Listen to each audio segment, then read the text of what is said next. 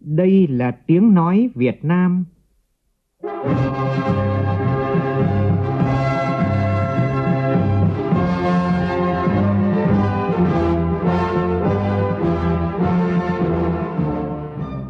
là tiếng nói Việt Nam,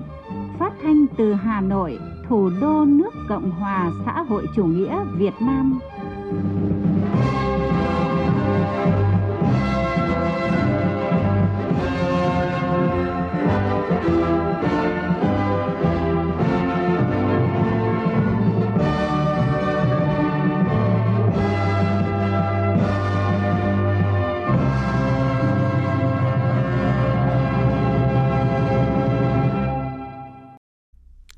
Kính chào quý vị và các bạn. Mời quý vị và các bạn nghe chương trình Thời sự trưa của Đài Tiếng Nói Việt Nam với những nội dung chính sau đây.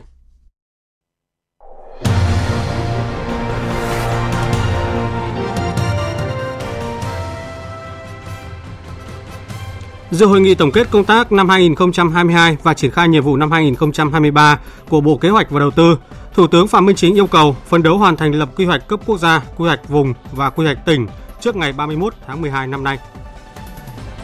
đề cao trách nhiệm người đứng đầu trong việc thực hiện nghiêm chỉ thị của Thủ tướng Chính phủ chúc Tết cấp trên và lãnh đạo các cấp.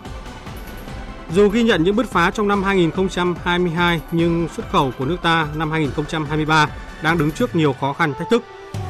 Trong phần tin thế giới, Hạ viện Mỹ chưa thể bầu được chủ tịch mới sau hai lần bỏ phiếu.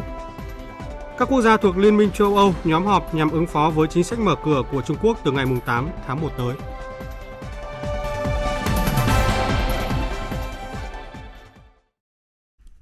Bây giờ là tin chi tiết. Thưa quý vị và các bạn, sáng nay tại Hà Nội, ban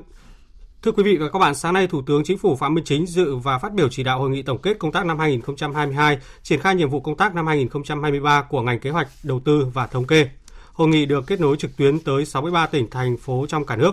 Phóng viên Vũ Khuyên đưa tin. Năm 2022, ngành kế hoạch đầu tư và thống kê đã đạt được nhiều kết quả quan trọng, góp phần vào thành tựu chung của cả nước như thực hiện tốt vai trò của cơ quan tổng hợp tham mưu cấp chiến lược, cơ quan đầu mối, điều phối điều hành kinh tế vĩ mô. Cùng với đó, quyết liệt thúc đẩy giải ngân vốn đầu tư công và tích cực triển khai chương trình phục hồi và phát triển kinh tế xã hội và đóng góp tích cực vào cải thiện môi trường đầu tư kinh doanh, thúc đẩy mạnh mẽ khởi nghiệp, đổi mới sáng tạo và hình thành nhiều mô hình kinh tế mới. Riêng năm 2022 là năm có số lượng đăng ký doanh nghiệp cao nhất từ trước đến nay với trên 148.000 doanh nghiệp thành lập mới, tăng hơn 27% có gần 210.000 doanh nghiệp thành lập mới và hoạt động trở lại, tăng 30,3% và gần 1,45 lần số doanh nghiệp rút khỏi thị trường dịch vụ công trực tuyến cho doanh nghiệp, hợp tác xã, hộ kinh doanh được đẩy mạnh, đã cung cấp gần 4,4 nghìn dịch vụ công trực tuyến, mức độ cao gấp 3 lần năm 2021 trên Cổng Dịch vụ Công Quốc gia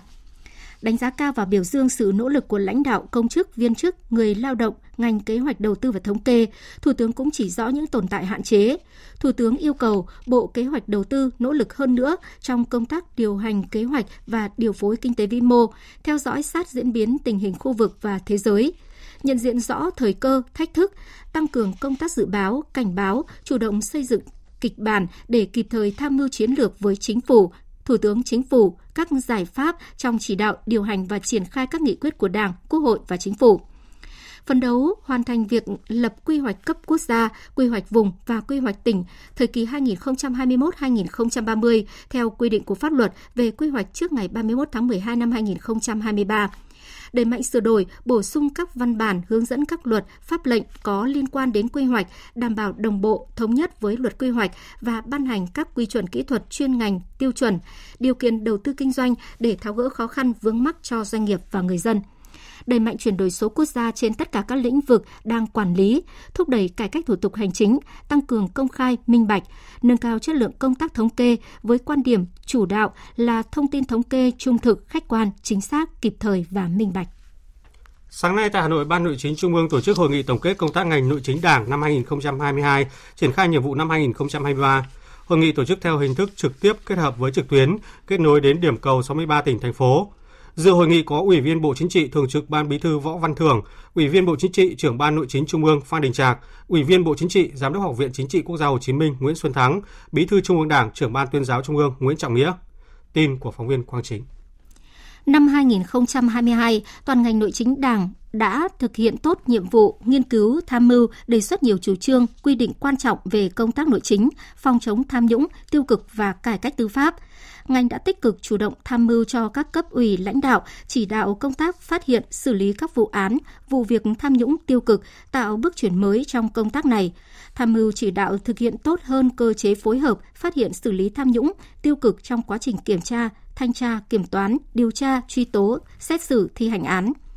Trong năm, các bộ ngành đã chuyển gần 500 vụ việc, địa phương đã chuyển 181 vụ việc có dấu hiệu tội phạm phát hiện trong quá trình kiểm tra, thanh tra đến cơ quan điều tra xử lý theo quy định, tăng 2 lần so với năm 2021.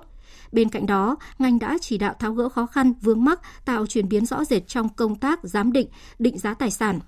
công tác thu hồi tài sản tham nhũng tiếp tục có nhiều chuyển biến tích cực, thể hiện trong năm 2022 đã thu hồi được 27.400 tỷ đồng, tăng 18.000 tỷ đồng so với năm 2021. Ủy viên Trung ương Đảng, Phó trưởng Ban Thường trực Ban Nội chính Trung ương Võ Văn Dũng cho biết. Một trong những điểm nhấn của năm 2022 là đề án thành lập ban chỉ đạo phòng chống tham nhũng tiêu cực cấp tỉnh được ban chấp hành trung ương thống nhất thông qua tại hội nghị trung ương năm khóa 13 trên cơ sở đó, ban đã tham mưu ban bí thư ban hành quy định 67 về chức năng, nhiệm vụ, quyền hạn tổ chức bộ máy, chế độ làm việc, quan hệ công tác của ban chỉ đạo phòng chống tham nhũng tiêu cực tỉnh thành phố trực thuộc trung ương, tạo ra một dấu ấn rất quan trọng về việc hình thành bộ máy tổ chức lực lượng trong lãnh đạo chỉ đạo và tổ chức thực hiện công tác phòng chống tham nhũng tiêu cực ở cấp địa phương và cơ sở. Cũng sáng nay tại Hà Nội, Ủy ban Dân tộc tổ chức hội nghị toàn quốc tổng kết công tác dân tộc năm 2022, sơ kết một năm thực hiện chương trình mục tiêu quốc gia phát triển kinh tế xã hội vùng đồng bào dân tộc thiểu số và miền núi giai đoạn 2021-2030, giai đoạn 1 từ năm 2021 đến năm 2025 và triển khai nhiệm vụ năm 2023. Phóng viên Minh Hường đưa tin.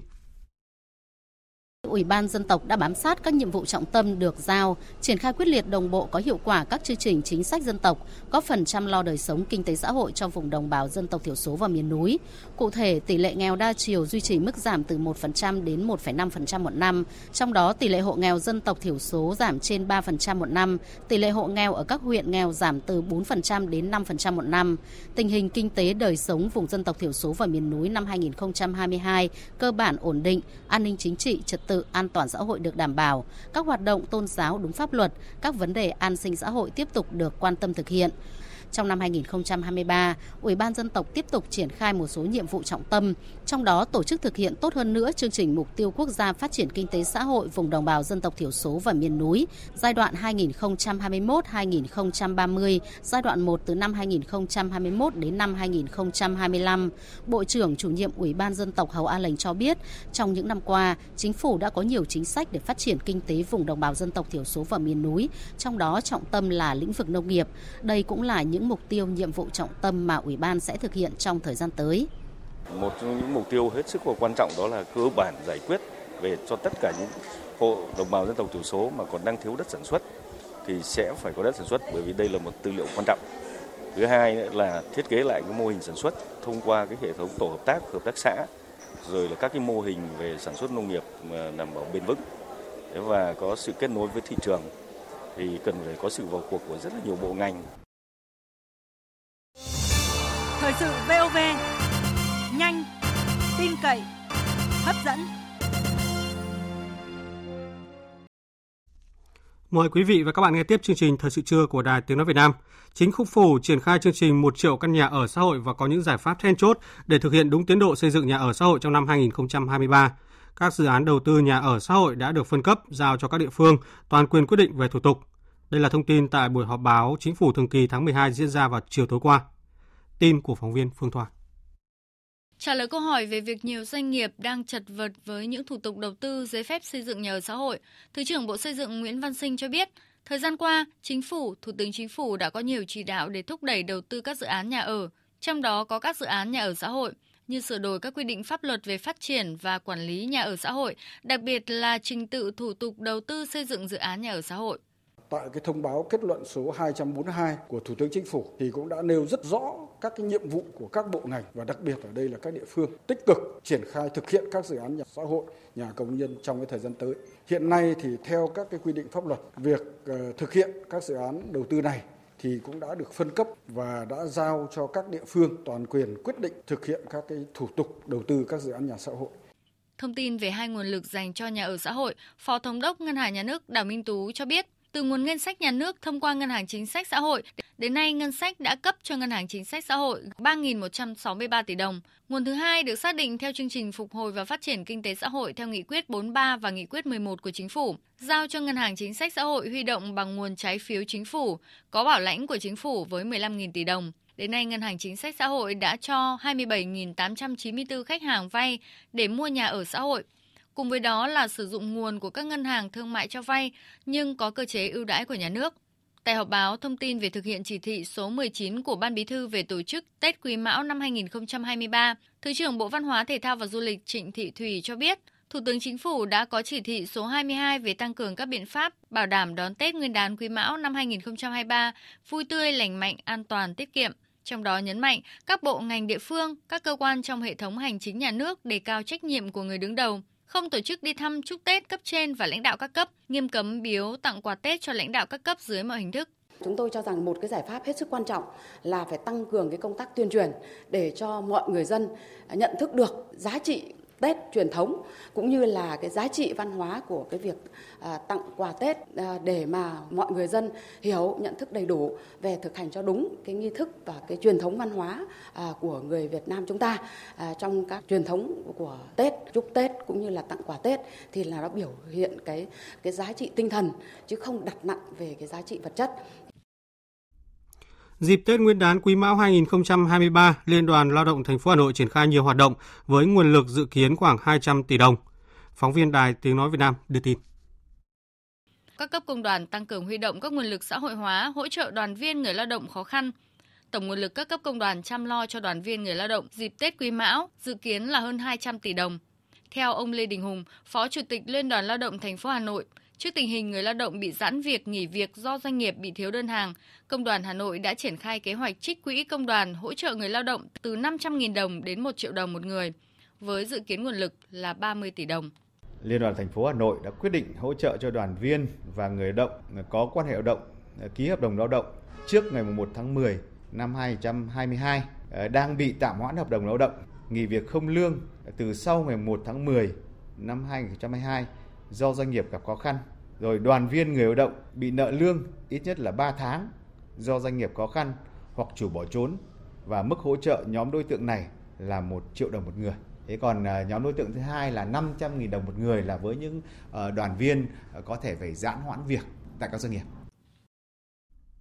Cũng nhân dịp Tết Nguyên đán Quý Mão 2023, đoàn đại biểu Quốc hội thành phố Hải Phòng vừa phối hợp với Tổng công ty Điện lực miền Bắc thăm tặng quà một số gia đình có công với cách mạng, gia đình chính sách, các đối tượng được chăm sóc tại trung tâm nuôi dưỡng trên địa bàn thành phố Hải Phòng. Tin của phóng viên Đài Tiếng nói Việt Nam thường trú tại khu vực Đông Bắc. Đoàn thăm tặng quà làng nuôi dạy trẻ em mồ côi Hoa Phượng, làng trẻ SOS và trung tâm bảo trợ trẻ em thiệt thòi thuộc trường Lao động xã hội Thanh Xuân.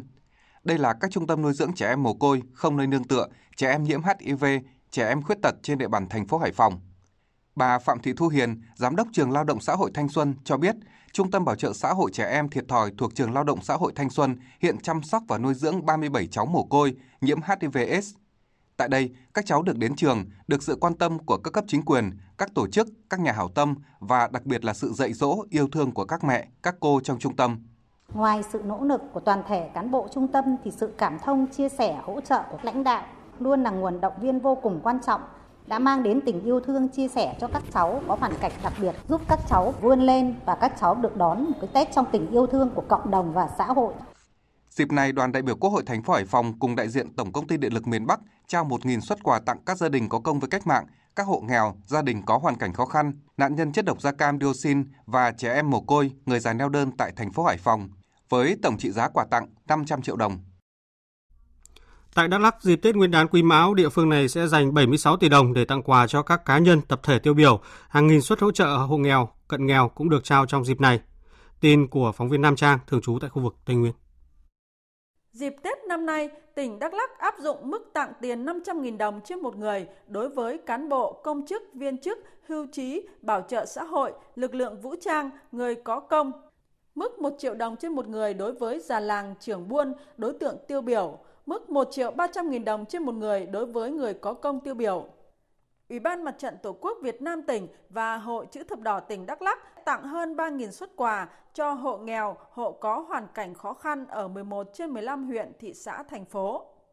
Riêng các huyện E Súp, Rông Bông, Buôn Đôn, Lắc được phân bổ hỗ trợ quà Tết từ nguồn tài trợ của một tập đoàn lớn.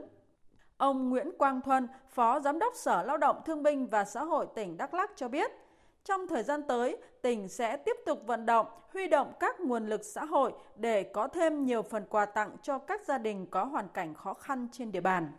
Năm nay thì à, tỉnh chỉ đạo à, cho các huyện thị thành phố, các xã phường thị trấn sẽ trực tiếp tổ chức các cái hoạt động để mà tặng quà cho đối tượng nghèo trên địa bàn tỉnh. Còn riêng tỉnh thì thành lập 8 đoàn công tác để thăm các đối tượng chính sách rồi các cơ quan đơn vị trực tiếp bên cạnh cái nguồn ờ, kinh phí của tỉnh ờ, hỗ trợ thì ờ, tỉnh cũng đã chỉ đạo cho hội chữ đỏ mặt trận tổ quốc và các đoàn thể khác tích cực vận động các doanh nghiệp, tổ chức cá nhân trên địa bàn tỉnh để cùng chăm lo cho người nghèo để không để ai để lại phía sau.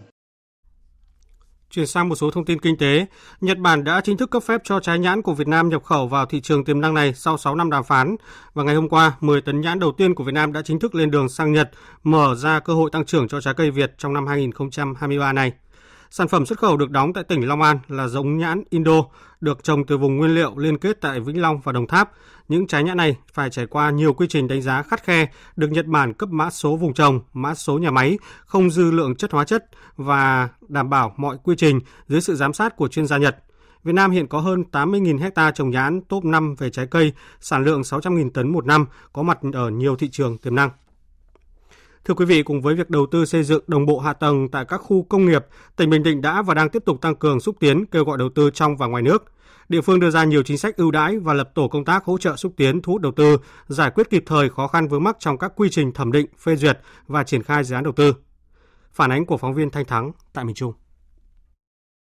Đến nay, tỉnh Bình Định có 87 dự án FDI với tổng vốn đăng ký 1,1 tỷ đô la Mỹ, trong đó 39 dự án trong khu kinh tế và khu công nghiệp Năm 2022, Bình Định cũng thu hút 71 dự án đầu tư trong nước với tổng vốn đầu tư hơn 16.000 tỷ đồng. Tỉnh này đã tổ chức đoàn công tác đi xúc tiến đầu tư thương mại tại Hàn Quốc, tổ chức các hội thảo trực tuyến, xúc tiến đầu tư, quảng bá tiềm năng, lợi thế của tỉnh Bình Định, trực tiếp mời gọi các doanh nghiệp Hoa Kỳ, Hà Lan, Australia đầu tư vào địa phương. Ông Đặng Vĩnh Sơn, trưởng ban quản lý khu kinh tế tỉnh Bình Định cho biết, hạ tầng khu kinh tế nhân hội và khu công nghiệp BKMX V-Ship Bình Định được đầu tư khá đồng bộ là điều kiện tốt để thu hút các dự án lớn, tiềm năng. Các cái khu công nghiệp cũng đã được tính phê duyệt quy hoạch trong đó khu công nghiệp ở trong khu kinh tế để ưu tiên thu hút các cái dự án công nghệ cao thân thiện với môi trường. Còn lại các cái dự án mà ngoài khu công nghiệp đó, tùy cái điều kiện của từng khu công nghiệp để quy hoạch các cái ngành nghề theo hướng ít gây ô nhiễm môi trường nhất. Đối với khu công nghiệp gầm sân bay ưu tiên thu hút cái ngành nghề điện tử. Hiện nay, tỉnh Bình Định đang đầu tư, nâng cấp và hoàn thiện kết cấu hạ tầng khu kinh tế, khu công nghiệp với tổng diện tích 15.300 ha và hạ tầng cụm công nghiệp với tổng diện tích 2.900 ha. Địa phương ưu tiên thu hút đầu tư vào các lĩnh vực công nghiệp, du lịch, nông nghiệp công nghệ cao, dịch vụ cảng và logistics, kinh tế đô thị gắn với quá trình đô thị hóa, xử lý nước sạch, rác thải, nước thải. Địa phương cũng có một số chính sách hấp dẫn, thu hút các nhà đầu tư. Cụ thể, các nhà đầu tư vào làm ăn tại Bình Định được áp dụng mức thuế thu nhập doanh nghiệp 10% trong 15 năm đầu, miễn 4 năm kể từ khi có thu nhập chịu thuế và giảm 50% số thuế phải nộp cho 9 năm tiếp theo. Nhà đầu tư còn được miễn thuế nhập khẩu 5 năm đầu sản xuất đối với nguyên liệu, bán thành phẩm mà Việt Nam chưa sản xuất được, hạt sản xuất nhưng không đạt tiêu chuẩn chất lượng. Ông Hồ Quốc Dũng, Bí thư tỉnh ủy Bình Định cam kết địa phương luôn sẵn sàng hỗ trợ và kịp thời chia sẻ, đồng hành với doanh nghiệp. Tỉnh Bình Định cam kết hỗ trợ tối đa để các nhà đầu tư, các doanh nghiệp, các đối tác nước ngoài tìm kiếm được cơ hội đầu tư khác biệt, thành công, bền vững lâu dài, đem đến sự thành công lan tỏa, chia sẻ, thúc đẩy cộng đồng doanh nghiệp trong tỉnh phát triển song hành. Chúng tôi sẽ chuẩn bị những điều kiện tốt nhất để chào đón các nhà đầu tư trong thời gian đến. Chủ tịch Ủy ban Nhân dân huyện Tum Rông, tỉnh Con Tum vừa ký quyết định hủy bỏ giấy xác nhận việc trồng khai thác sâm Ngọc Linh cho công ty cổ phần rượu sâm Ngọc Linh. Đây là động thái khắc phục việc xác nhận chưa chính xác nhằm bảo vệ thương hiệu sâm Quốc Bảo Ngọc Linh. Phóng viên Khoa Điểm đưa tin. Lý do hủy bỏ giấy xác nhận việc trồng và khai thác sâm đã cấp cho công ty cổ phần rượu sông Ngọc Linh là nội dung xác nhận chưa đúng thực tế. Ông Võ Trung Mạnh, Chủ tịch Ủy ban nhân dân huyện Tumorong cho biết, vị phó chủ tịch trực tiếp ký giấy xác nhận đã có báo cáo giải trình và kiểm điểm trách nhiệm.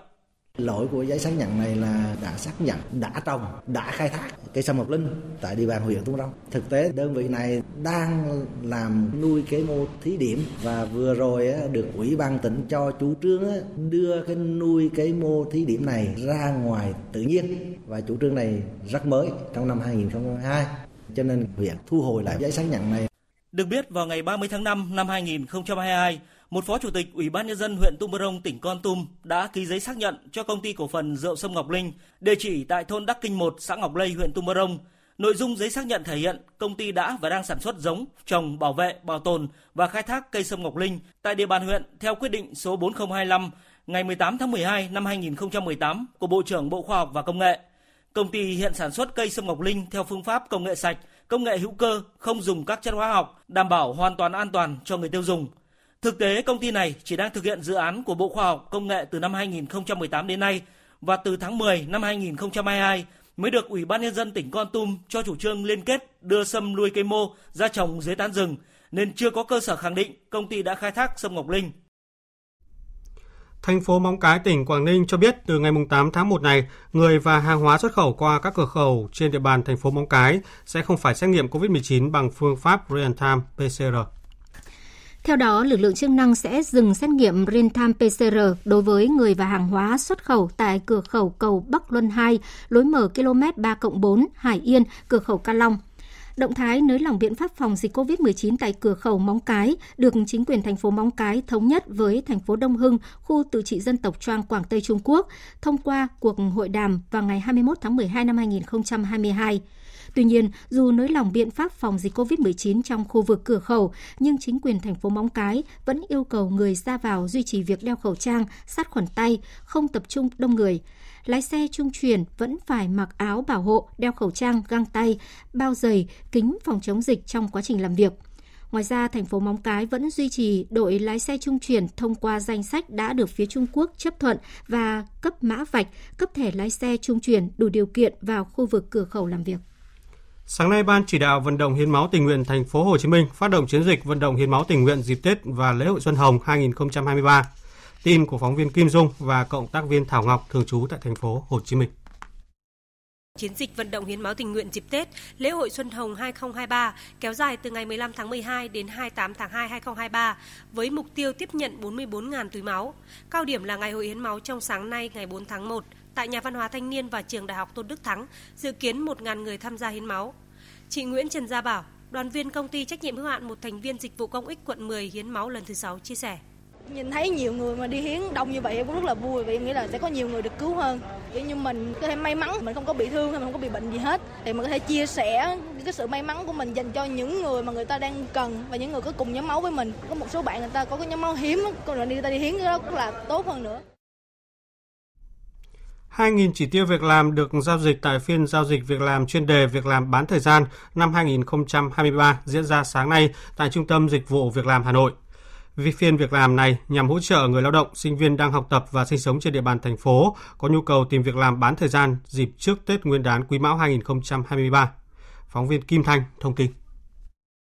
Tham gia phiên giao dịch việc làm có 35 đơn vị doanh nghiệp tuyển dụng gần 2.000 chỉ tiêu, trong đó có hơn 500 chỉ tiêu tuyển dụng nhân viên part-time làm việc bán thời gian. Các vị trí việc làm đa dạng ngành nghề như nhân viên bán hàng, đóng gói hàng, nhân viên vận chuyển giao nhận, nhân viên thu ngân, nhân viên tạp vụ, dọn vệ sinh – những ngày cận Tết, nhiều sinh viên, người lao động đến trung tâm dịch vụ việc làm chủ yếu muốn tìm việc làm ổn định để sau Tết có thể đi làm ngay. Cái đấy là em nghĩ là nhà tuyển dụng sẽ rất là khắc khe trong cái việc tuyển dụng vào dịp gần Tết này bởi vì nó cái thời gian đấy nó rất rất là nhạy cảm nên là em nghĩ là em chỉ đi đến đây để giống như tìm thêm một cái cơ hội có thể tìm được thì tốt, còn không thì em vẫn định hướng là em sẽ tìm việc vào đầu năm sau. Bởi vì thế thì nó sẽ dễ hơn. Về tất cả các ngành thì sau Tết thì thường người ta sẽ có khối lượng nhân viên nghỉ rất là nhiều. Thế là em sẽ tận dụng cái khoảng đấy để em vào những cái vị trí mà em mong muốn tầm sau Tết ờ, âm thì thường là cái mùa gọi là mùa tuyển dụng ấy thì sẽ có rất là nhiều công ty sẽ có cái yêu cầu là gọi là cũng là làm mới lực lượng lao động của mình thì em cũng chỉ có hy vọng đó là uh, sau Tết thì em sẽ có một cái công việc mà nó ổn định và nó phù hợp với cái sở trường của em và cũng như là cho em cái cơ hội để em phát triển và thăng tiến trong uh, sự nghiệp thôi. Hiện các doanh nghiệp thương mại dịch vụ, dịch vụ khách sạn nhà hàng, sản xuất bán lẻ liên tục tuyển dụng các vị trí làm trước, trong và sau Tết. Ông Đỗ Ngọc Linh, công ty cổ phần công nghệ Mobifone toàn cầu và chị Hoàng Thị Hiền, phòng tuyển dụng công ty Ninjavan cho biết. Phát triển kinh doanh cũng đang mở rộng, nhưng nhu cầu về sale về cán bộ kinh doanh thì cũng nhu cầu cũng khá đều. Anh làm về viễn thông công nghệ thông tin thì anh sẽ cần những cái ứng viên mà tốt nghiệp về hai cái mảng đấy. Ví dụ như bưu chính viễn thông đại bách khoa hay là ngoại thương kinh tế thì về mặt công việc thì sẽ đảm bảo đáp ứng tất cả những cái chế độ về bảo hiểm về chính độ chính sách lương thôi cơ bản các bạn khi mà phỏng vấn mà đã đạt được yêu cầu ấy, thì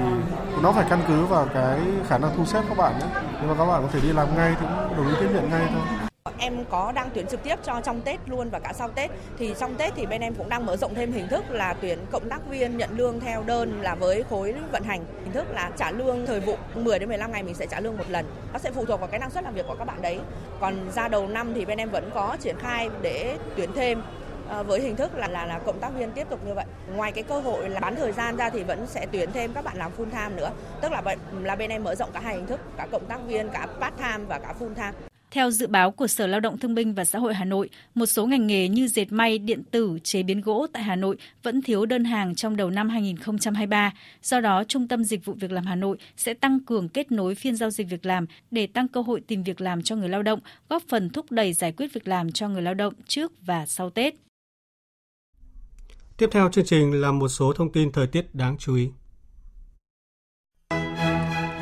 Trung tâm Dự báo Khí tượng Thủy văn Quốc gia cho biết, ngày và đêm hôm qua ở khu vực từ Hà Tĩnh đến Phú Yên đã có mưa, mưa rào. Cục bộ có mưa vừa, mưa to. Dự báo ngày và đêm nay khu vực từ Quảng Bình đến Khánh Hòa có mưa, mưa rào, cục bộ có mưa to với lượng mưa phổ biến trong khoảng từ 10 đến 30 mm, có nơi trên 50 mm.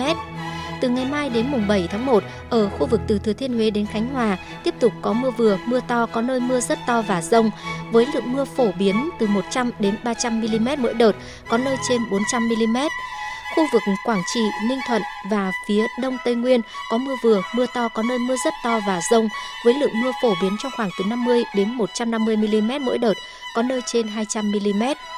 nguy cơ xảy ra lũ quét, sạt lở đất tại khu vực vùng núi và ngập úng tại các khu vực trũng thấp.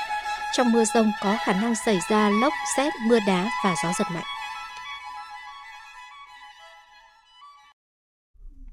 Chuyển sang phần tin thế giới. Dù bỏ ngỏ khả năng tập trận hạt nhân, song cả Hàn Quốc và Mỹ đều khẳng định không loại trừ sử dụng các biện pháp hạt nhân khác đối với Triều Tiên. Tuyên bố mới nhất này của đồng minh Mỹ-Hàn khiến tình hình bán đảo Triều Tiên trở nên nóng hơn nóng hơn bao giờ hết, đồng thời có nguy cơ đẩy bán đảo Triều Tiên vào vòng xoáy của cuộc chạy đua hạt nhân. Diễn biến mới trên bán đảo Triều Tiên khiến cộng đồng quốc tế không khỏi quan ngại. Biên tập viên Hồng Nhung tổng hợp thông tin. Phát biểu tại cuộc họp báo hôm qua, người phát ngôn Nhà Trắng Karine Jean-Pierre khẳng định Việc hai nước có tập trận hạt nhân trong tương lai hay không thì vẫn chưa rõ ràng, bởi Hàn Quốc không phải là một cường quốc hạt nhân. Tuy nhiên, hai bên đang xem xét tăng cường chia sẻ thông tin lập kế hoạch chung theo yêu cầu từ Tổng thống hai nước sau cuộc gặp ở Campuchia vào tháng 11 năm ngoái để tìm cách giải quyết các mối đe dọa từ Triều Tiên. Uh, Sau cuộc gặp ở Campuchia, uh, Tổng thống Mỹ Joe Biden và Tổng thống Yoon suk yeol đã giao cho các nhóm làm việc lên kế hoạch về một phản ứng phối hợp hiệu quả đối với một loạt các tình huống, bao gồm cả việc sử dụng hạt nhân của Triều Tiên. Và đó là những gì các nhóm đang làm việc. Phía Mỹ cam kết hoàn toàn với Liên minh Mỹ-Hàn Quốc và sẽ cung cấp khả năng răn đe mở rộng đối với Triều Tiên thông qua toàn bộ khả năng phòng thủ của chúng tôi. Ngay sau tuyên bố của Mỹ, thư ký báo chí của Tổng thống Hàn Quốc bà Kim Eun Hye cũng khẳng định để đối phó với vũ khí hạt nhân của Triều Tiên, hai nước Mỹ và Hàn Quốc đang thảo luận những cách chia sẻ thông tin về hoạt động của các tài sản hạt nhân thuộc sở hữu của Mỹ, đồng thời cùng lập kế hoạch để thực hiện. Cộng đồng quốc tế đã bày tỏ quan ngại về các diễn biến mới này trên bán đảo Triều Tiên. Thứ trưởng Ngoại giao Nga Andrei Rudenko cho rằng để quay trở lại chương trình nghị sự mang tính xây dựng, trước tiên Mỹ và các đồng minh nên từ bỏ ý tưởng về các biện pháp trừng phạt cũng như từ bỏ việc gây áp lực hơn nữa đối với Triều Tiên. Trung Quốc trước đó cũng đã nhiều lần nhấn mạnh về đề xuất này của Nga. Trong tuyên bố tại cuộc họp Hội đồng Bảo an về tình hình Triều Tiên mới đây, đại diện thường trực Trung Quốc tại Liên Hợp Quốc ông Trương Quân nhấn mạnh. Thế giới ngày nay đầy dẫy những bất ổn và bán đảo Triều Tiên không thể chịu được nguy cơ tình hình ngày càng xấu đi. Các bên cần tập trung vào hòa bình và ổn định của bán đảo Triều Tiên và khu vực, đồng thời thực hiện các biện pháp thiết thực và đóng vai trò tích cực cho một giải pháp chính trị cho vấn đề này. Bất ngờ lớn nhất trong vòng gần 100 năm qua đã xảy ra tại cuộc bầu Chủ tịch Hạ viện Mỹ. Ứng cử viên hàng đầu của Đảng Cộng Hòa, đảng vừa giành quyền kiểm soát tại Hạ viện, lãnh đạo đảng ông Kevin McCarthy đã thất bại trong cả 3 vòng bỏ phiếu. Tin của phóng viên Vũ Hợp thường trú tại Mỹ. Theo thông báo mới nhất của Đảng Cộng Hòa, phiên bỏ phiếu tiếp theo bầu Chủ tịch Hạ viện sẽ hoán lại và chuyển sang chương thứ tư theo giờ địa phương. Sau phiên họp khẩn, Đảng Cộng Hòa đã quyết định tạm dừng bỏ phiếu khi lãnh đạo đảng này, ông Kevin McCarthy, đã không hội đủ 218 phiếu cần thiết sau tới 3 vòng bỏ phiếu. Được dự báo sẽ phải đối mặt với một cuộc bầu cử khó khăn khi mâu thuẫn trong nội bộ Đảng Cộng hòa đang gay gắt và căng thẳng hơn bao giờ hết. Nhưng ứng cử viên hàng đầu, hạ nghị sĩ Kevin McCarthy không thể ngờ rằng các nỗ lực vận động ủng hộ trong những tháng qua của ông đã không đem lại bất kỳ một thành công nào. Trong hai vòng bỏ phiếu đầu tiên, ông McCarthy đều chỉ nhận được 203 phiếu so với ít nhất 218 phiếu ủng hộ cần thiết trong khi có tới 19 hạ nghị sĩ Đảng Cộng hòa đã bỏ phiếu chống. Thậm chí, ở vòng bỏ phiếu thứ ba, ông này còn mất thêm một phiếu ủng hộ khi có tới 20 nghị sĩ Đảng Cộng hòa cùng bỏ phiếu cho ứng cử viên Jim Jordan. Việc này thể hiện rõ mâu thuẫn nội bộ trong Đảng Cộng hòa cũng như việc đảng này đang thiếu các lãnh đạo có sức ảnh hưởng lớn. Việc ông McCarthy không nhận được sự ủng hộ phần nào xuất phát từ việc một số thành viên Đảng Cộng hòa cho rằng ông này không đủ cứng rắn cũng như không đại diện cho bảo thủ hình ảnh của đảng này. Đường ống dẫn khí đốt kéo dài từ Libya đến Italia vừa bị đóng cửa do các cuộc biểu tình ở Libya. Phóng viên Ngọc Thạch đưa tin. Tập đoàn Dầu khí Quốc gia Libya đang thảo luận với những người biểu tình để cho phép đường ống khí đốt này mở cửa trở lại. Các cuộc biểu tình bùng phát khi Tập đoàn Dầu khí Quốc gia Libya hứa tuyển khoảng 1.500 sinh viên tốt nghiệp các trường đại học công lập và học viện có bằng cử nhân trở lên về chuyên ngành dầu khí và làm trong các mỏ dầu khí nhưng chưa thực hiện. Một nhóm thanh niên từ vùng Galo, phía đông đất nước đã phản đối quyết định của tập đoàn và cho rằng tập đoàn đã không giữ lời hứa khi đóng cửa một số mỏ dầu. Các cuộc biểu tình đã cản trở việc sản xuất và xuất khẩu của quốc gia Bắc Phi này. Nước hiện đang xuất khẩu sang Italia mỗi ngày khoảng 7 đến 8 triệu mét khối khí. Nếu sản lượng xuất khẩu giảm, sẽ ảnh hưởng tới nguồn thu và tăng trưởng kinh tế của Libya trong năm 2023. Liên minh châu Âu hôm nay nhóm họp nhằm tìm kiếm cách tiếp cận phối hợp đối với khách du lịch từ Trung Quốc trong bối cảnh Bắc Kinh chuẩn bị dỡ bỏ các quy định về đi lại từ ngày 8 tháng 1. Lo ngại sự gia tăng đột ngột số hành khách từ Trung Quốc có thể làm tăng nguy cơ xuất hiện những biến thể mới của virus SARS-CoV-2. Một số nước thành viên đã quyết định hành động theo cách hạn chế đi lại. Biên tập viên Thu Hoài tổng hợp thông tin. Cuộc họp nhằm quyết định những biện pháp phối hợp nào được triển khai trên toàn khối nhằm ngăn chặn nguy cơ xuất hiện làn sóng lây nhiễm COVID-19 mới. Phát biểu sau cuộc họp của Ủy ban An ninh Y tế diễn ra trước đó một ngày, Ủy viên Y tế châu Âu Stella Kyriakis cho biết hầu hết các quốc gia thành viên Liên minh châu Âu ủng hộ yêu cầu du khách đến từ Trung Quốc đại lục phải xét nghiệm COVID-19 trước khi khởi hành. Bên cạnh đó, Ủy ban châu Âu cũng khuyến nghị tăng cường giám sát nước thải đối với máy bay tới từ Trung Quốc để truy vết COVID-19, phân tích trình tự gen, đẩy mạnh công tác xét nghiệm và tiêm phòng tại Liên minh châu Âu. Với việc Trung Quốc từ bỏ chính sách không COVID-19, các quốc gia như Mỹ và Nhật Bản đã thắt chặt kiểm soát biên giới đối với du khách đến từ Trung Quốc. Trong khi đó, một cuộc tranh cãi chính trị cũng bắt đầu xuất hiện tại Liên minh châu Âu. Italia hồi tuần trước đã trở thành quốc gia Liên minh châu Âu đầu tiên áp dụng xét nghiệm bắt buộc đối với khách du lịch đến từ Trung Quốc. Lần lượt sau đó, Tây Ban Nha, Pháp và mới đây nhất là Bỉ cũng có bước đi tương tự. Tuy nhiên, Thủ tướng Italia Giorgia Meloni cũng thừa nhận hành động riêng lẻ sẽ không thể mang lại hiệu quả trừ khi được thực hiện trên toàn khối. Tại Italia, tỷ lệ mắc COVID-19 đang giảm, hoàn toàn nằm trong tầm kiểm soát. Tuy nhiên, tình huống mới đã xuất hiện và chúng tôi đã quyết định hành động ngay lập tức theo cách phù hợp với những gì đã làm trong quá khứ. Tuy nhiên, các biện pháp sẽ không thể hiệu quả nếu không được triển khai ở cấp độ châu Âu. Vì vậy, tôi đã yêu cầu viết thư cho Ủy ban châu Âu và hy vọng rằng Liên minh châu Âu cũng sẽ hành động theo cách này. Trong khi đó, cơ quan quản lý các sân bay châu Âu khuyến nghị các quốc gia nên tập trung vào việc tăng cường giải trình tự bộ gen để xác định nguy cơ bùng phát các biến thể mới của virus SARS-CoV-2, cũng như giám sát các biến thể này. Thủ tướng Ba Lan tuyên bố chính phủ sẽ đầu tư hơn 1 tỷ 700 triệu euro vào chiến lược ung thư quốc gia mới nhằm ngăn chặn căn bệnh này ở giai đoạn đầu. Phóng viên Hải Đăng, thường trú tại Séc, theo dõi khu vực Đông Âu, đưa tin. Thủ tướng Ba Lan Mateusz Morawiecki cho biết Chiến lược này sẽ tạo ra một mạng lưới các phòng khám ung thư trên toàn quốc, chuyên chẩn đoán sớm các bệnh ung thư.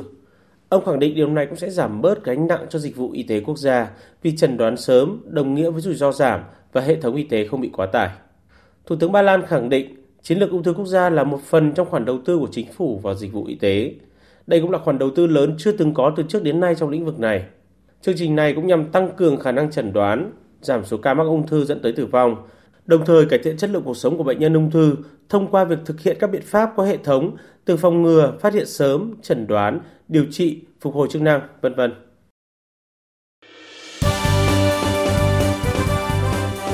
Thời sự tiếng nói Việt Nam Thông tin nhanh Bình luận sâu Tương tác đa chiều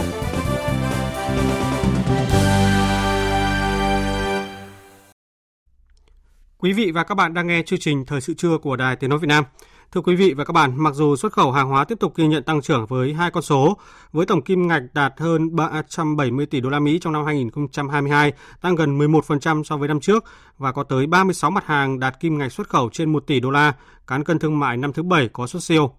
Song xuất khẩu 2023 đang đứng trước rất nhiều khó khăn thách thức ở cả bên trong của nền kinh tế và những tác động từ bên ngoài. Để có thể đạt mục tiêu tăng trưởng xuất khẩu năm 2023 khoảng 6% so với năm 2022 và tiếp tục duy trì xuất siêu, đòi hỏi phải có sự hỗ trợ nhiều hơn cho cộng đồng doanh nghiệp, nhất là việc tiếp cận vốn và mở rộng tìm kiếm đa dạng hóa thị trường cũng như sản phẩm xuất khẩu. Phóng viên Nguyên Long có bài phân tích. Thách thức đầu tiên của xuất khẩu năm 2023 đã bộc lộ rõ từ những tháng cuối năm 2022, đó là tình trạng thiếu đơn hàng khi rất nhiều đơn hàng xuất khẩu của hầu hết các ngành hàng tiêu dùng bị cắt giảm và nhiều doanh nghiệp không ký được đơn hàng mới bởi áp lực lạm phát từ nhiều quốc gia, trong đó có những đối tác thương mại lớn của Việt Nam – Bà Phan Thị Thanh Xuân, Tổng thư ký Hiệp hội Da giày túi sách Việt Nam cho biết. Cũng chịu cái sự tác động từ quý tư năm 2022 thì ờ, đối với ờ, năm 2023 thì chúng tôi cũng đánh giá à, các cái doanh nghiệp ngành da giày vẫn gặp phải những cái khó khăn thách thức lớn với những nguyên nhân như là chúng ta đã gặp phải từ quý tư. À, thì chúng tôi cũng thấy có cái tình trạng đơn hàng cũng bị suy giảm. Thứ nhất là những cái doanh nghiệp mà với các cái khách hàng truyền thống thì mức độ suy giảm khoảng 30 đến 40% và một số doanh nghiệp đặc biệt là các doanh nghiệp vừa và nhỏ thì cái đơn hàng nhỏ lẻ thì gần như là chưa có tín hiệu khả quan và tình hình này khả năng sẽ kéo dài đến quý 2 năm 2023. Thách thức thứ hai là áp lực tài chính đối với doanh nghiệp xuất khẩu. Tình trạng thiếu vốn, tiếp cận vốn khó khăn do áp lực lãi vay tăng cao, tỷ giá ngoại tệ biến động tăng, chi phí nguyên vật liệu đầu vào vẫn tăng và đứng ở mức cao, trong khi các doanh nghiệp đa phần là khó khăn do phải chống chịu với các tác động ảnh hưởng bởi đại dịch COVID-19 suốt hơn 2 năm qua. Cùng với đó là các thách thức cộng thêm đối với doanh nghiệp Việt sản xuất chế biến các mặt hàng nông sản thủy sản xuất khẩu, khi mà yêu cầu về chất lượng hàng hóa xuất khẩu vào các thị trường đối tác ngày càng đòi hỏi tiêu chuẩn cao hơn. Trong bối cảnh tác động mạnh từ thị trường thế giới đến hoạt động xuất nhập khẩu của Việt Nam thì thêm một dấu mốc doanh nghiệp xuất khẩu vào thị trường EU cần phải nắm được. Đó là kể từ ngày 1 tháng 1 năm 2023, doanh nghiệp bắt buộc phải áp dụng một cơ chế theo quy tắc xuất xứ EVFTA, tức là phải được cấp giấy chứng nhận xuất xứ mẫu CO Form EU R1 thay vì có thể được lựa chọn xuất khẩu theo hình thức thuế quan phổ cập GSP như trước đây. Bà Nguyễn Cẩm Trang, Phó Cục trưởng Cục xuất nhập khẩu Bộ Công Thương cho biết thêm. Không chỉ là cái câu chuyện về quy tắc xuất xứ mà là câu chuyện là đáp ứng các cái quy định về tiêu chuẩn về an toàn vệ sinh thực phẩm, tiêu chuẩn lao động, những cái yêu cầu của thị trường EU đối với cái mặt hàng mà chúng ta sản xuất. Chẳng hạn đối với mặt hàng gỗ thì chúng ta phải quan tâm đến việc truy xuất nguồn gốc của gỗ theo quy định hoặc là đối với thủy sản cũng vậy. Chúng ta đã có những cái bài học liên quan đến thẻ vàng IUU đối với thủy sản thì đấy là những cái vấn đề mà chúng ta rất cần phải quan tâm. Theo chuyên gia kinh tế tiến sĩ Lê Đăng Doanh, EU, Nhật Bản hay Hoa Kỳ hoàn toàn không phải là các thị trường khó tính, mà là sân chơi buộc doanh nghiệp của chúng ta phải tìm cách để nâng cao chất lượng phục vụ nhu cầu của người tiêu dùng đặt ra. Mà cách nhanh nhất của doanh nghiệp Việt, tiềm lực kinh tế hạn chế, chính là tìm cách để liên doanh liên kết, để đầu tư công nghệ, đảm bảo tiêu chuẩn phù hợp với các yêu cầu đặt ra. Theo tôi dùng cái chữ khó tính không chính xác, bởi vì nói như thế hình như là người ta là có đối xử đối với mình như thế nào, không phải họ đối xử với ngay họ cũng là những các cái tiêu chuẩn vệ sinh an toàn thực phẩm chất lượng rất cao, chứ họ không có khó tính gì hết cả. Cho nên là không nên dùng chữ khó tính mà những các cái yêu cầu vệ sinh thực phẩm công nghệ cao thì chúng ta phải đáp ứng từ thực tế, khối doanh nghiệp FDI ngày càng chiếm ưu thế trong kim ngạch xuất khẩu hàng hóa của Việt Nam, nhất là trong năm 2022 vừa qua, tỷ trọng xuất khẩu hàng hóa của doanh nghiệp FDI lên tới trên 74%. Ông Đậu Anh Tuấn, Phó Tổng thư ký Liên đoàn Thương mại và Công nghiệp Việt Nam VCCI cho rằng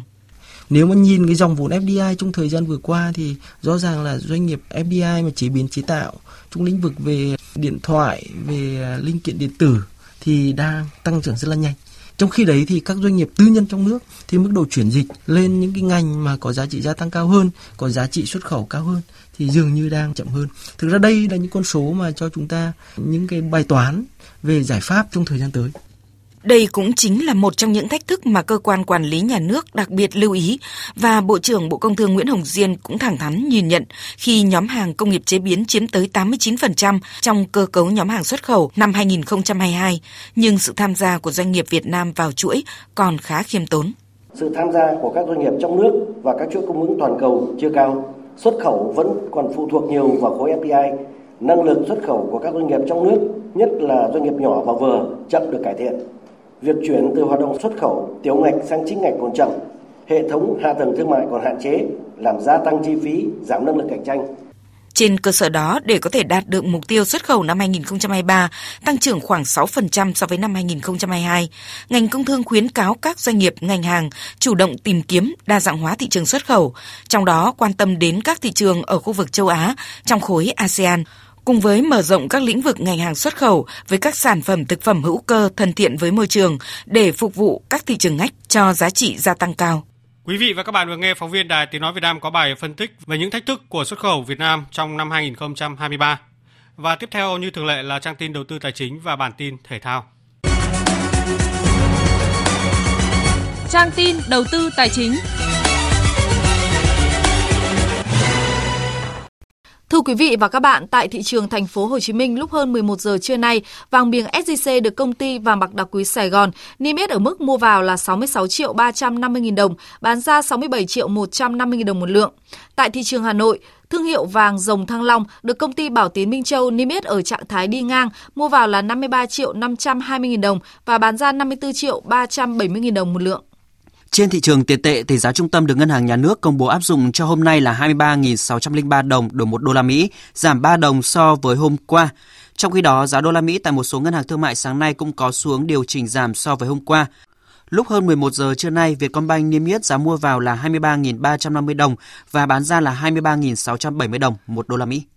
Tại tọa đàm mới đây do Hội môi giới bất động sản Việt Nam tổ chức, các chuyên gia nhìn nhận thị trường đang gặp những vướng mắc về pháp lý, điểm nghẽn về vốn và niềm tin đầu tư. Tiến sĩ Cấn Văn Lực, thành viên Hội đồng tư vấn chính sách tài chính tiền tệ quốc gia nhìn nhận, nếu chính phủ tháo gỡ vướng mắc cho thị trường bất động sản thì khả năng phục hồi trong năm 2023 là rất nhanh. Chậm nhất là quý 4 năm nay, thị trường bất động sản sẽ vực dậy. Tuy nhiên, chuyên gia cũng nhận định thị trường năm nay có sự thanh lọc mạnh mẽ, hướng tới nhu cầu thực và pháp lý đầy đủ. Về diễn biến giao dịch trên thị trường chứng khoán, thị trường sáng nay tiếp tục duy trì đà tăng dù không còn được như phiên bùng nổ đầu năm. Trong các nhóm cổ phiếu dẫn dắt, nhóm ngân hàng vẫn duy trì được phong độ khi sắc xanh chiếm ưu thế trên bảng điện tử. Kết thúc phiên giao dịch sáng nay, VN Index đạt 1.048,58 điểm, tăng gần 5 điểm so với chốt phiên hôm qua. Tổng giá trị giao dịch đạt gần 5.800 tỷ đồng. HNX Index đạt 213 điểm, tăng 0,4 điểm, còn Upcom Index là 72,8 điểm. Đầu tư tài chính biến cơ hội thành hiện thực. Đầu tư tài chính biến cơ hội thành hiện thực. Thưa quý vị và các bạn, thời điểm gần Tết, thị trường bất động sản được nhiều nhà đầu tư kỳ vọng sẽ khởi sắc hơn. Tuy nhiên, khác với những năm trước, thị trường bất động sản đang trầm lắng, số lượng giao dịch ở tất cả các phân khúc trên cả nước đều sụt giảm nghiêm trọng. Nhưng vướng mắc về pháp lý và nguồn vốn đang khiến nhiều doanh nghiệp không thể triển khai dự án. Yêu cầu đặt ra cấp bách hiện nay là cần sớm có giải pháp tháo gỡ để thị trường bất động sản phục hồi, ghi nhận của phóng viên Thành Trung. Trong báo cáo mới đây, Bộ Xây dựng chỉ ra tỷ giá ngoại tệ, giá xăng dầu, giá vật liệu xây dựng đều tăng – dẫn đến chi phí của doanh nghiệp tăng theo. Mặt khác, việc kiểm soát chặt thị trường tín dụng, phát hành trái phiếu, cổ phiếu khiến khả năng tiếp cận nguồn vốn của doanh nghiệp cũng trở nên hạn chế khi triển khai dự án. Chính vì vậy, có ý kiến cho rằng những nguyên nhân này đã làm ảnh hưởng không nhỏ đến tình hình hoạt động sản xuất kinh doanh của doanh nghiệp bất động sản. Mặc dù vậy, dự báo về triển vọng của thị trường bất động sản, nhiều doanh nghiệp lại tin rằng thị trường sẽ có chuyển biến tích cực trong thời gian tới. Ông Đào Duy Hiển, giám đốc miền Bắc Goldsun Group cho rằng nhưng ờ, những lần khó khăn như thế này thì chọn lọc ra được người bán và người mua. Những ờ, chủ đầu tư nào vượt qua thì chắc chắn sẽ rất thành công. Khi mà giá bất động sản xuống thì lại là cơ hội cho nhà đầu tư chuyên nghiệp và chắc chắn là giá bất động sản xuống thì cũng là cơ hội cho người mua để ở. Còn chắc chắn không phải là cơ hội dành cho nhà đầu tư lướt sóng rồi.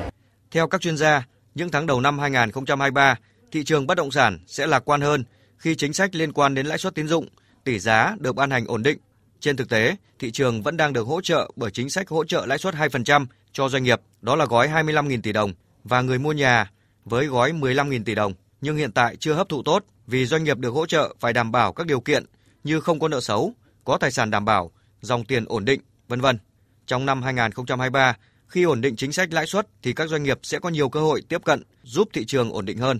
Khảo sát của Hiệp hội Bất động sản Thành phố Hồ Chí Minh cho thấy, vướng mắc pháp lý là vướng mắc lớn nhất, chiếm tới 70% khó khăn của các dự án bất động sản, nhà ở trong quá trình chuẩn bị đầu tư, xây dựng và kinh doanh. Bên cạnh đó, các thủ tục hành chính rắc rối, phức tạp, thiếu đồng bộ đã làm kéo dài thời gian thực hiện thủ tục đối với dự án bất động sản. Về vấn đề này, chính phủ cũng đang nỗ lực tìm giải pháp tháo gỡ. Tổ công tác của Thủ tướng Chính phủ do lãnh đạo Bộ Xây dựng làm tổ trưởng đang tích cực đôn đốc các địa phương tháo gỡ vướng mắc cho các dự án bất động sản. Ông Vương Duy Dũng, Phó cục trưởng Cục Quản lý nhà và thị trường bất động sản cho biết đối với những cái mà vướng mắc về về các cái quy định pháp luật ấy, thuộc thẩm quyền ấy, thì các bộ ngành cũng tổng hợp và có cái đề xuất sửa đổi ngay. Thế có những cái vướng mắc nữa thuộc về thẩm quyền cũng như là trong tổ chức triển khai thực hiện của các địa phương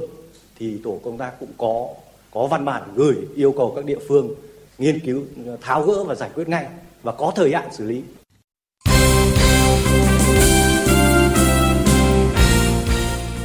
Thưa quý vị và các bạn, tuyển Việt Nam kết thúc vòng bảng AFF Cup 2022 với chiến thắng 3-0 trước tuyển Myanmar trong trận đấu diễn ra tối qua mùng 3 tháng 1 tại sân vận động quốc gia Mỹ Đình. Dù gặp khó khăn trong một số thời điểm của trận đấu, nhưng các học trò của huấn luyện viên Park Hang-seo vẫn có được 3 bàn thắng nhờ công của Phạm Tuấn Hải, Nguyễn Tiến Linh và Châu Ngọc Quang. Sau trận đấu, huấn luyện viên Park Hang-seo đánh giá về chiến thắng của các học trò.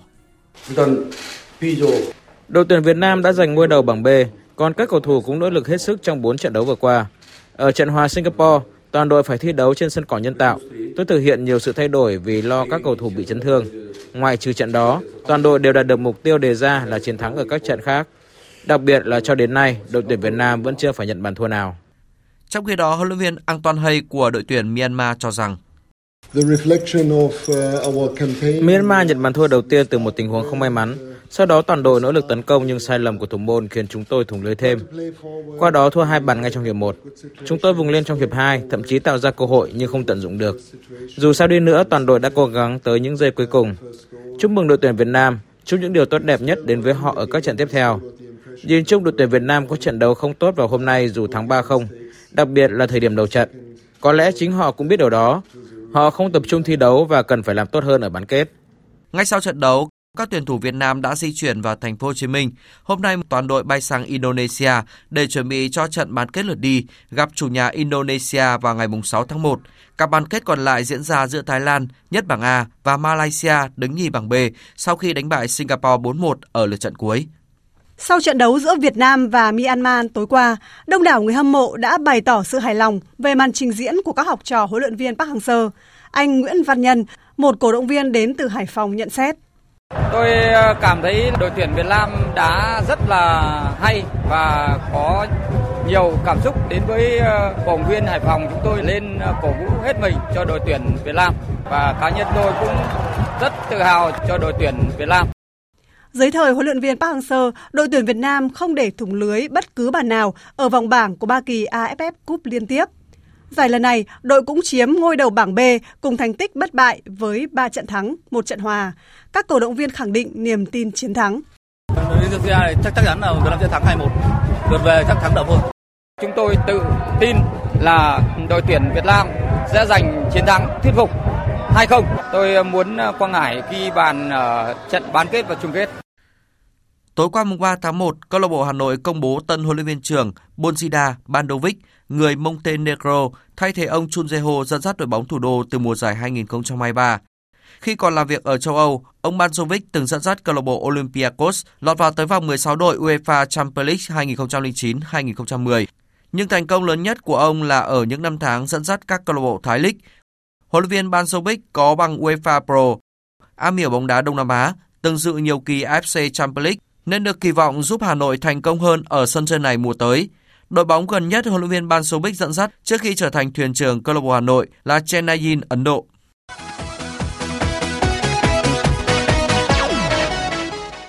Dạng sáng nay mùng 4 tháng 1 tiếp tục diễn ra 4 cặp đấu thuộc vòng 19 Premier League. Trong cặp đấu đáng chú ý nhất diễn ra trên sân Old Trafford, Manchester United thắng đậm Bournemouth 3-0 bằng các pha lập công của Casemiro và Marcus Rashford. Huấn luyện viên Eric Ten Hag chia sẻ. Tôi hài lòng với kết quả 3-0 nhưng đây chưa phải là trận đấu hay nhất của chúng tôi. Đối phương đã có những cơ hội và may mắn là David De Gea đã bảo vệ cầu môn an toàn. Chúng tôi tạo ra nhiều cơ hội và nếu tận dụng tốt đã có thể ghi được nhiều bàn thắng hơn. Nhưng 3-0 cũng là kết quả tuyệt vời. Mục tiêu tiếp theo của chúng tôi là thắng từng trận đấu và sẽ tập trung giải quyết từng trận một. Hiện MU được 35 điểm và vươn lên vị trí thứ tư trên bảng xếp hạng. Trong khi đó, không có bàn thắng nào được ghi trong trận đấu giữa chủ nhà Arsenal và Newcastle tại sân Emirates. Khi được truyền thông hỏi ông muốn nói gì về kết quả của trận đấu này, huấn luyện viên Mikel Arteta bên phía Arsenal trả lời rằng I'm really proud the way we played, the way we dominated the game. Tôi thật sự tự hào về cách chúng tôi chơi, cách chúng tôi kiểm soát trận đấu. Chúng tôi đã làm tất cả và đáng ra đã có thể giành được kết quả tốt hơn. Newcastle là một trong những đối thủ mạnh và chúng tôi đã chơi tốt trước họ. Chúng tôi đã làm tất cả để kiếm 3 điểm, nhưng một trận hòa cùng một điểm cũng là điều tuyệt vời. Đội bóng của chúng tôi vẫn đứng ngôi đầu bảng. Chúng tôi có quyền tự hào về sự thể hiện của mình trước một đối thủ mạnh.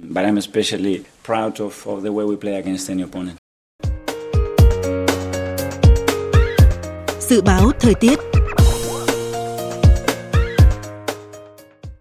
Bắc Bộ, khu vực Hà Nội và Thanh Hóa có mây, trưa chiều trời nắng, đêm có mưa nhỏ vài nơi, gió Đông Bắc cấp 2. Trời rét, vùng núi có nơi rét đậm, nhiệt độ từ 13 đến 22 độ, vùng núi có nơi dưới 10 độ. Khu vực từ Nghệ An đến Thừa Thiên Huế nhiều mây, phía Bắc có mưa rải rác, phía Nam có mưa, mưa rào và có nơi có rông, cục bộ có mưa vừa, mưa to, gió Bắc đến Tây Bắc cấp 2, trời rét, nhiệt độ từ 15 đến 20 độ. Khu vực từ Đà Nẵng đến Bình Thuận nhiều mây có mưa, mưa rào và có nơi có rông, cục bộ có mưa vừa, mưa to, đêm có mưa vừa, mưa to có nơi mưa rất to, gió Bắc đến Đông Bắc cấp 2, phía Bắc trời lạnh, nhiệt độ từ 19 đến 30 độ. Tây Nguyên và Nam Bộ có mây, trưa chiều trời nắng, đêm có mưa rào và rông vài nơi, gió Đông Bắc cấp 2. Trong mưa rông có khả năng xảy ra lốc, xét và gió giật mạnh, nhiệt độ từ 17 đến 32 độ. Tiếp theo là dự báo thời tiết biển. Vịnh Bắc Bộ có mưa vài nơi, tầm nhìn xa trên 10 km, gió Đông Bắc cấp 4, cấp 5. Vùng biển từ Quảng Trị đến Quảng Ngãi có mưa vài nơi, tầm nhìn xa trên 10 km, gió Đông Bắc cấp 4, cấp 5. Riêng vùng biển Quảng Ngãi cấp 6, giật cấp 7, cấp 8, biển động. Vùng biển từ Bình Định đến Ninh Thuận và khu vực giữa Biển Đông có mưa rào và rông. Trong mưa rông có khả năng xảy ra lốc xoáy. Tầm nhìn xa từ 4 đến 10 km. Gió Đông Bắc cấp 6, giật cấp 7, cấp 8, biển động. Vùng biển từ Bình Thuận đến Cà Mau, vùng biển từ Cà Mau đến Kiên Giang, Khu vực Bắc Biển Đông có mưa vài nơi, tầm nhìn xa trên 10 km, gió Đông Bắc cấp 6, có lúc cấp 7, giật cấp 8, biển động mạnh. Khu vực Nam Biển Đông, khu vực quần đảo Trường Sa, tỉnh Khánh Hòa có mưa rào rải rác và có nơi có rông. Trong mưa rông có khả năng xảy ra lốc xoáy. Tầm nhìn xa trên 10 km, giảm xuống từ 4 đến 10 km trong mưa, gió Đông Bắc cấp 5. Riêng phía Tây, cấp 6 có lúc cấp 7, giật cấp 8, biển động mạnh. Khu vực quần đảo Hoàng Sa thuộc thành phố Đà Nẵng có mưa vài nơi, tầm nhìn xa trên 10 km, gió Đông Bắc cấp 6, có lúc cấp 7, giật cấp 8, biển động mạnh. Vịnh Thái Lan có mưa rào và rông vài nơi, tầm nhìn xa trên 10 km, gió Đông Bắc cấp 3, cấp 4. Trước khi kết thúc chương trình Thời sự trưa, chúng tôi tóm lược một số tin chính đã phát trong chương trình. Chỉ đạo hội nghị tổng kết công tác năm 2022 triển khai nhiệm vụ công tác năm 2023 của ngành kế hoạch đầu tư và thống kê diễn ra sáng nay. Thủ tướng Phạm Minh Chính yêu cầu phân đấu hoàn thành lập quy hoạch cấp quốc gia, quy hoạch vùng và quy hoạch tỉnh trước ngày 31 tháng 12 năm nay. Năm 2022, các bộ ngành đã chuyển gần 500 vụ việc, địa phương đã chuyển 181 vụ việc có dấu hiệu tội phạm phát hiện trong quá trình kiểm tra thanh tra đến cơ quan điều tra xử lý theo quy định, tăng 2 lần so với năm 2021. Hạ viện Mỹ quyết định dừng phiên họp đến trưa nay theo giờ địa phương sau khi không thể bầu chọn ông Kevin McCarthy, thủ lĩnh phe thiểu số của Đảng Cộng hòa trở thành chủ tịch mới của cơ quan lập pháp này. Trong cả hai lần bỏ phiếu, ông McCarthy đều không giành được đủ 218 phiếu cần thiết. Việc này thể hiện rõ mâu thuẫn nội bộ trong Đảng Cộng hòa cũng như việc đảng này đang thiếu các lãnh đạo có sức ảnh hưởng lớn. Liên minh châu Âu hôm nay nhóm họp nhằm tìm kiếm cách tiếp cận phối hợp với khách du lịch từ Trung Quốc trong bối cảnh Bắc Kinh chuẩn bị dỡ bỏ các quy định về đi lại từ ngày 8 tháng 1. Lo ngại sự gia tăng đột ngột của số hành khách từ Trung Quốc có thể làm tăng nguy cơ xuất hiện những biến thể mới của virus SARS-CoV-2, một số nước thành viên đã quyết định hành động theo cách hạn chế đi lại.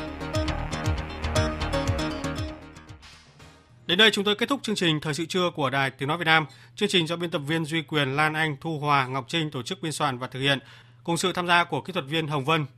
Chịu trách nhiệm nội dung Nguyễn Thị Tuyết Mai. Cảm ơn quý vị đã quan tâm lắng nghe. Kính chào và hẹn gặp lại.